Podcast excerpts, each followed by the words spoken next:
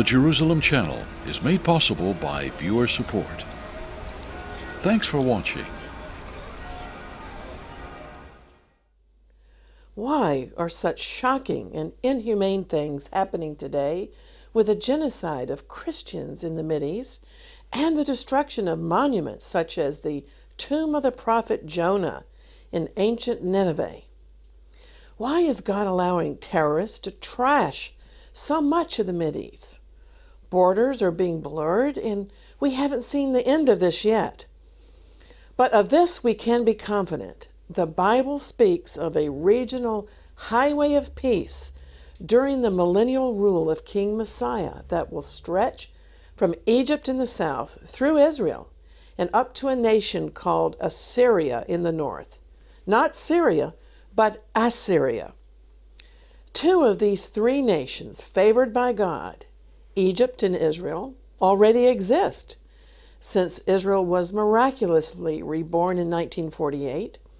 And Egypt, of course, has been around since prehistory. A third ancient nation in a triple alliance is still the missing link. It's Assyria, which is yet to reemerge. But watch what's about to happen.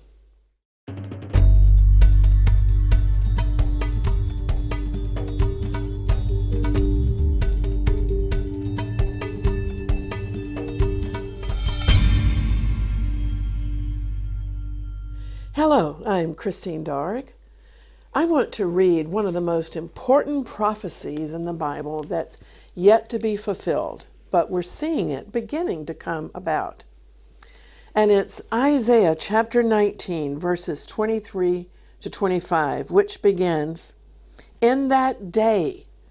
You see, the biblical phrase in that day is an idiom referring to the end time leading into the millennial thousand year rule of the Messiah. It says, In that day there will be a highway from Egypt to Assyria, and Assyria will come into Egypt, and Egyptians into Assyria, and the Egyptians will worship with the Assyrians. In that day, Israel will be the third with Egypt and Assyria, a blessing in the midst of the earth, whom the Lord of hosts has blessed, saying, Blessed be Egypt, my people, and Assyria, the work of my hands, and Israel, my inheritance. The highway that connects these three nations will be called the highway of holiness, according to Isaiah 35 8. And this is God's own vision of three great Bible lands dwelling together in peace and spiritual unity. Now, let's link this with Deuteronomy 26 and verse 5. It says that the Israelite patriarch Jacob is referred to as a wandering Aramean or Syrian who went down with his sons into Egypt. He's called Assyrian or Aramean because of his family's beginnings in Mesopotamia. That's where Father Abraham originated in the cradle of civilization. Notice in Isaiah 19:25, God pronounces a blessing over the three principal Bible lands by declaring, "Blessed be Egypt, my people; Assyria, the work of my hands, and Israel, mine inheritance." So when he looks down from above, that's how God sees the nations in this region. But for generations, only one of these three nations, Egypt, remained on world maps. Already in our time, we've seen the great miracle of the reemergence of the State of Israel in 1948. Modern day Syria, on the other hand, was a creation of Western rulers and was handed over to France as a protectorate at the end of World War I and has no historical significance in its current form. Iraq was also man made. But the ancient Assyrian Empire extended from Ur of the Chaldees up the Tigris Euphrates Valley toward Baghdad, then across to the Mediterranean, taking in the area known principally today as Iraq and Syria. It's obvious in today's news headlines that both Iraq and Syria are shaking and crumbling. I believe God will continue to shake man made borders of the Middle East Even Isaiah 17 declares that Damascus will become a heap of ruins. Very few will know that modern day Assyrians are listed among the displaced peoples of the world by the United Nations and consist of about 3 million persons in a worldwide diaspora. Their capital city, Nineveh, known today as Mosul, has passed through a horrific time of persecution by Islamist terrorists. This is because the religion of the Assyrians today is Christianity, and Christianity in Iraq has recently suffered one of its worst periods in its long history. Many Christians have endured many hardships and persecutions through the centuries, but recent events have seen the most brutal acts of genocide. The homes of these persecuted Christians were confiscated and marked with the Arab symbol for the letter N, representing Nazarene or Christian, by Islamist terrorists. Many people all over the world have adopted the Arabic letter for N as their Facebook profile photos in solidarity with the persecuted. The Assyrian Christians of Iraq are an oppressed minority like the Kurds but even more so because they're not Muslims. Assyrian Christians occupied this region first before Islam, but they've been disinherited by the majority Muslims. The hope and dream of these beleaguered Christians is to establish an autonomous Assyrian state. And in 1991, they were formally accepted as members of the Unrepresented Nations and Peoples organization, the UNPO. And this is what their flag looks like. The wavy red and blue stripes represent the ancient biblical rivers, the Tigris and Euphrates. The Assyrian ancestral homeland is spread over parts of Iraq, parts of Iran, southeast Turkey, and Syria. They speak the ancient biblical language Aramaic, and this is what the Lord's Prayer looks like in Aramaic. For the Assyrians, August the 5th, 1991 was an historic day, and some Assyrians saw their official recognition as a national people group as a first step toward restoring Assyria as prophesied by Isaiah 19. And another milestone happened in September of 2014 when the Aramaic Christians in the state of Israel were recognized as a national entity on Israel's civil registry. Father Gabriel Nadaf, the activist Orthodox Christian priest who lives in Nazareth, said it's important to point out that the Aramaic language was also spoken by Jesus and the Arameans who lived in Israel today as a minority group are direct descendants of the Arameans who also lived in Israel at the time of Jesus and who became Christians. Well, Israel's interior minister signed a resolution implementing the Aramaic Christian nationality into the civil registry of Israel. Father Gabriel said a historical injustice was rectified because Israeli citizens of an Eastern Christian origin have in the past been mistakenly identified as Arab Christians. Even though they speak Arabic, they don't have any connection to the Arab Islamic nationality and agenda. So the visibility of Aramaic speaking Christians is rising in the news. And we as a ministry are praying for God to intervene to save the Assyrian or Aramaic speaking Christians who were suffering so terribly. At least in Israel, they're safe from Muslim persecution. Just as the Israelites were lost in the nations and God is still in the process of bringing them home, so the Assyrians seem to be a lost nation, but God knows where they're scattered. They're the forgotten missing link of the Isaiah 19 confederacy, but God hasn't forgotten them and He will regather them. A number of years ago, I took a prayer team into Iraq to pray and decree a rejoining of the Isaiah 19 nations prophetically, according to God's own vision. At the time, a member of the team kept asking me to listen to an audio cassette. So one day, while I was taking a nap in Baghdad, I decided to listen to the recording. And to my complete surprise, it was Pat Boone singing the theme song from Exodus. This land is my land. God gave this land to me. This brave and ancient land to me, as the song goes. Well, that startled me because God was saying that He wanted me to extend my territory in the Middle East to see the bigger picture of what God sees. He also loves the people of Baghdad, of Assyria, and so forth. He loves not only Israel, but he wants to bring all of the Middle East into his fold, as it were. In Bible days, the Assyrians were fierce, and God used them as his rod to judge the disobedient nation of Israel. But in Isaiah 19, the Assyrians are called God's handiwork. So just as God has a plan for Israel and Egypt, he also has an end time plan for the scattered Assyrians who today are professing Christians. These Aramaic speaking people were converted at the time of Jesus, and they have faithfully maintained his witness despite Muslim persecution for nearly 2,000 years. God remembers them because this book promises Assyria will be restored once again, just as the Jewish nation has been restored.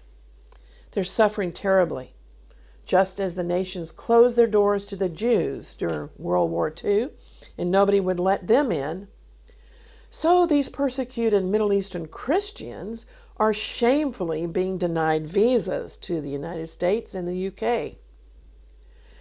Well, the book of Jonah in the Bible is all about God calling Assyria to repentance. God commissioned his reluctant Jewish prophet Jonah to go to that great city, Nineveh, the Assyrian capital, with a message of imminent destruction. I hope you know the story. Jonah didn't want to obey God because he didn't love the Assyrians, so he ran away from his assignment and he jumped on a ship headed west. Jonah was thrown overboard and swallowed by a great fish. And three days later, the fish vomited Jonah on the shore. But this time he obeyed God and he went to Nineveh and he preached hotly, Yet forty days and Nineveh shall be overthrown. That was the extent of his message. Jonah didn't preach grace and love, he preached hellfire and brimstone. He reveled in his message of destruction. But the people of Nineveh surprised Jonah. They repented in mass. The Ninevites believed God. A fast was proclaimed, and all of them, from the greatest to the least, put on sackcloth. When Jonah's warning reached the king of Nineveh, the king rose from his throne, shook off his royal robes, covered himself with sackcloth, and humbled himself by sitting down in the dust. And the king issued a decree not to allow anybody, not even the livestock, to eat or drink. Both the people and the animals were covered with sackcloth. Isn't that amazing? Everyone was commanded to call urgently on God to give up their evil ways and violence so that God would relent and turn from his fierce anger. If only our western nations would repent like that today. The decree of the king of Nineveh reminds me of the promise in 2 Chronicles 7:14 if my people who are called by my name will humble themselves and pray and seek my face and turn from their wicked ways, then I will hear from heaven and I will forgive their sin and will heal their land. Now, when God saw how the Ninevites repented and turned from their evil ways, he decided not to bring on the destruction. In fact, Jesus himself later commended this amazing repentance. Jesus said that the men of Nineveh will rise at the judgment day and condemn Jesus' own generation for not repenting in mass, as Nineveh did. God remembers these people. Today, the scattered Assyrians profess to be Christians, although, like all professing Christians, they need a real born again experience, and God will grant them a real revival in the coming Isaiah 19 Confederacy. The highway of holiness will start down in Egypt and will probably follow the ancient trade route called the Way of the Sea that runs up the coast of Israel and crosses over into the plain of Megiddo and into modern day Lebanon, Syria, and Iraq. Now, just as Syria was a creation of the big powers, so was Iraq. Winston Churchill drew um, Iraq on a map, and Iraq used to be Mesopotamia or Assyria, and now it's being called Iraq, but it's being disrupted also and dismantled by Islamist terrorists. But according to Isaiah 19, this whole region will eventually be the model of peace and stability. God Himself gets the ultimate peace prize because Egypt and Assyria, former sworn enemies of Israel, will live in peace and King Messiah will rule the region. Well, the rabbis teach that Bible prophecy isn't linear but comes in cycles and grows in degrees of intensity with each cycle. You see, already there's been a partial fulfillment of Isaiah 19:25 on the day of Pentecost, nearly 2,000 years ago. In the New Testament, in the book of Acts, we learn that many nationalities were visiting Jerusalem during the Jewish festival at Pentecost, called Shavuot in Hebrew, including people from Mesopotamia. And they were joined with Egyptians, Libyans, and of course those in Judea and they received a mighty outpouring of the Holy Spirit. So the Isaiah 19 nations were already present in Jerusalem at Pentecost. It wasn't just the Jews who got saved and filled with the Holy Spirit. Acts chapter 2 names the Mesopotamians. That's the Assyrians. By the way, the name Mesopotamia means between the rivers. It's the territory between the Tigris and Euphrates rivers. On the day of Pentecost, these Mesopotamians were baptized in the Holy Spirit, and they returned to their land in the power of the Lord. Their ancient church of the East became a great missionary church. The Assyrians, along with the Apostle Thomas, ventured as far as India and China with the gospel. So Asia was originally evangelized by Asians. Christianity is not just a Western import in Asia.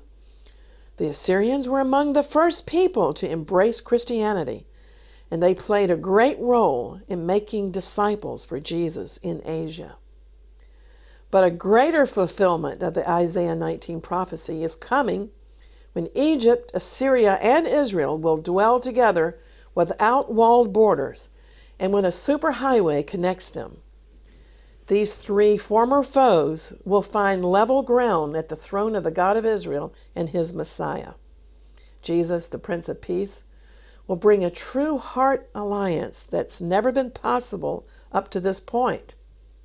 And when Isaiah 19 comes to pass, Israel will finally fulfill its calling to be a light to the nations and a blessing in the midst of the earth. That's why it's so important to pray Isaiah 19 into being. For example, Daniel the prophet in his day didn't just sit back and watch Jeremiah's prophecy come to pass. No, Daniel fasted and prayed in tandem with prophetic activities as they were happening. He was proactive. He knew God's word would be fulfilled to restore the Jews to Jerusalem. Yet Daniel also understood that God expects his people to pray believing prayers. God allows us intercessors to be co laborers with him. And so I believe this is the strategic time for us to pray the Isaiah 19 confederation into reality. You see, the stalemate of failed peace negotiations and the cycle of chronic antagonism is not heaven's plan. It's fascinating to consider that the three favored nations mentioned in Isaiah 19 presently represent the three dominant religions in the East. You see, Islam is presently the religion of Egypt, although there's a large Christian Coptic population within Egypt who were there centuries before Islam invaded. And God calls Egypt my people because the Coptic Christians have kept the faith since the time that Egypt was evangelized by the Apostle Mark. The Coptic Christians have also been passing through horrific persecutions, but God sees and acknowledges them as my people. Israel's predominant religion, on the other hand, is a form of rabbinic Judaism. And the Assyrians, since the day of Pentecost, are traditionally Eastern Christians. Although these three represent three different religions, in the future they will all worship the God of Israel and his Messiah. They'll be united. Therefore, Israel will no longer be exclusively God's people. Egypt and Assyria will share Israel's glory. And to express this expansion, Israel's three names of honor are mentioned in Isaiah 19:25, and each of the three nations receives one of Israel's special titles. But Israel is still preeminent as God's inheritance. Nevertheless, it's quite amazing that Egypt is called Ami, my people. And the Assyrians are referred to as God's creation. So, although these three nations presently represent three different religions, it's important to point out that there will not be three religions in the future. All three nations will serve the God of Israel and his Messiah. And Egypt will be freed from the Pharaoh like spirit of the Islamists. And Isaiah 19 reveals that Hebrew will be spoken in the land of Egypt. The Assyrian Christians will be revived and renewed, and Israel itself, having come through the time of Jacob's trouble and having survived the Antichrist's short reign, will be at peace with King Messiah. Peace will finally be possible because all the peoples in the region will have peace in their hearts by submitting to Messiah's rule.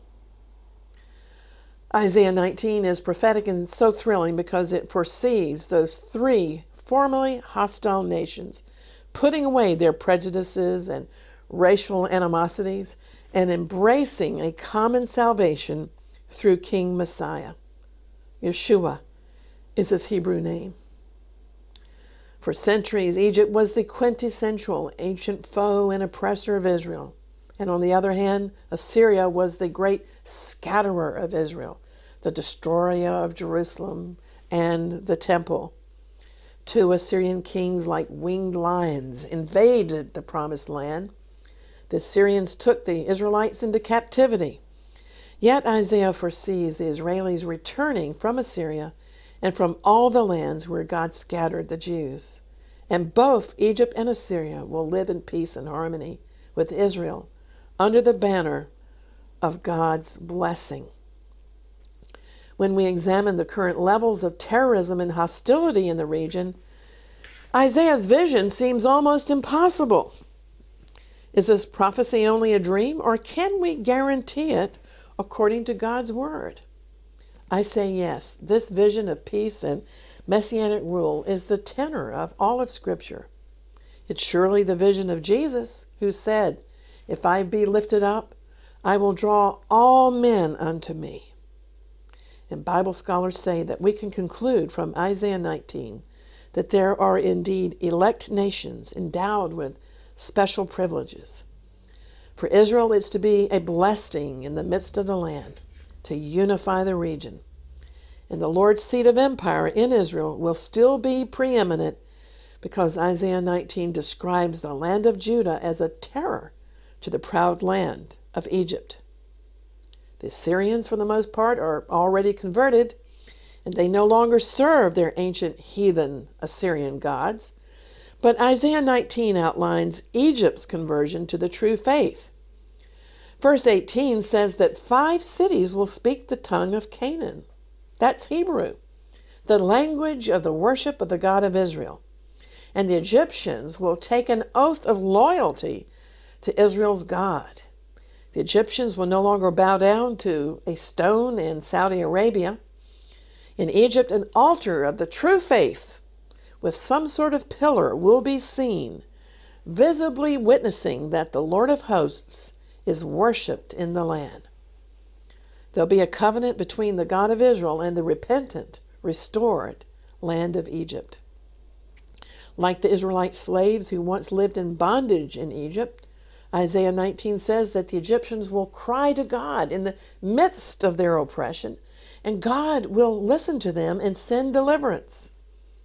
And Isaiah 19:22 says God will smite Egypt and then heal Egypt. This is God's MO. This is God's way of operating. Conversion from evil usually doesn't happen without suffering and humbling oneself. Elsewhere, we see this principle of correction in the scriptures. God says, I kill and I make alive, I wound and I heal. He smites, and then, hallelujah, he binds up. And what about the prophecy in Isaiah chapter 10 and verse 24 that we hear so many Bible prognosticators talking about? That the Antichrist will be called the Assyrian. Some say he will literally be an Assyrian, and other scholars say this is because he will rule the old Assyrian Empire territory when he arises. But the main point I've made in this program is that Assyria itself as a nation will reemerge, and it will be a blessing in the millennial along with Israel and Egypt. Ancient Assyria's principal territory consisted basically of modern Iraq and Syria. So, to fulfill Isaiah's prophecy, the territories of modern Syria and Iraq will merge somehow into one entity called Assyria, which will make peace with Israel and will experience a great revival. The same God who miraculously is regathering Israel can do the same for the Assyrians. Much like the Jews, the Assyrians have wandered and are scattered in many countries, and many are living in the United States. Aramaic still survives as a spoken language. But the Israelites have regained their language in their country, and the Assyrians, who have been without a country for more than 2,000 years, will also regain theirs. Just as God blessed the Assyrians when they repented under the preaching of the prophet Jonah, so it will happen again. I want to invite you to join our ministry, therefore, in prayer for the greatest revival the world will ever see when the God of Israel and his Messiah reign in this region with Jerusalem as the worship capital of the world. We also want to invite you to our strategic prayer convocations here in the land of the Bible to believe God with us for the fulfillment of all the prophecies in God's holy word. You can watch this program and all of our programs at our website at exploits.tv, where you can click online to receive our ministry magazines. And let's connect also on the social media. And so until next time, praying for the peace of Jerusalem, praying for the Isaiah 19 highway, and earnestly contending for the faith, I'm Christine Darg. Shalom. I'm so grateful to God that we can make the Jerusalem channel available to a global audience and to you. There's so much spam in the airwaves and on the internet to distract us from what's really important. Every day it seems that there's another internet sensation, usually a pet, performing silly tricks or something like that. The experts claim that our attention span for watching a video is just a minute or two, and even that needs razzle dazzle effects with a thumping soundtrack to retain viewers' interest, so they claim. Well, that's just not what we're about. Taking God's word seriously and explaining what the Lord is doing in this critical hour means that our videos are at least a half hour of content. And we're honored to say that over three quarters of a million people watch our free video teachings. Now, if we were a big church or a large media ministry, we would have all the necessary resources to make the Jerusalem channel possible, but we're not. We're just a small team with a mandate to declare a biblical message and to help you understand God's heart for Israel and the surrounding nations. And because God also loves the Muslims, the Hindus, and everybody in the world, our ministry also shares the good news of saving health to all nations. Although we make do with the vital support from you, our viewers, and website visitors, there's so much more we could accomplish in the critical harvest days ahead. One major goal is to offer our videos in other languages. in Hebrew, Arabic, German, French, Spanish, Hindu, Urdu, and so on. But that will only be possible with your help. Our ministry is tax deductible in the United States, and we're also a registered charity in the UK, which allows us to claim gift aid on qualifying donations. We really need you to help the Jerusalem Channel continue and grow.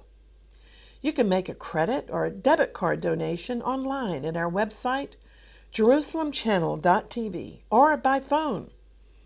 In the USA, it's toll free at 1 888 245 2692. And in the UK, our national rates number is 0300 561 0005. Thanks so much for being a part of this end time outreach and praying for the peace of Jerusalem.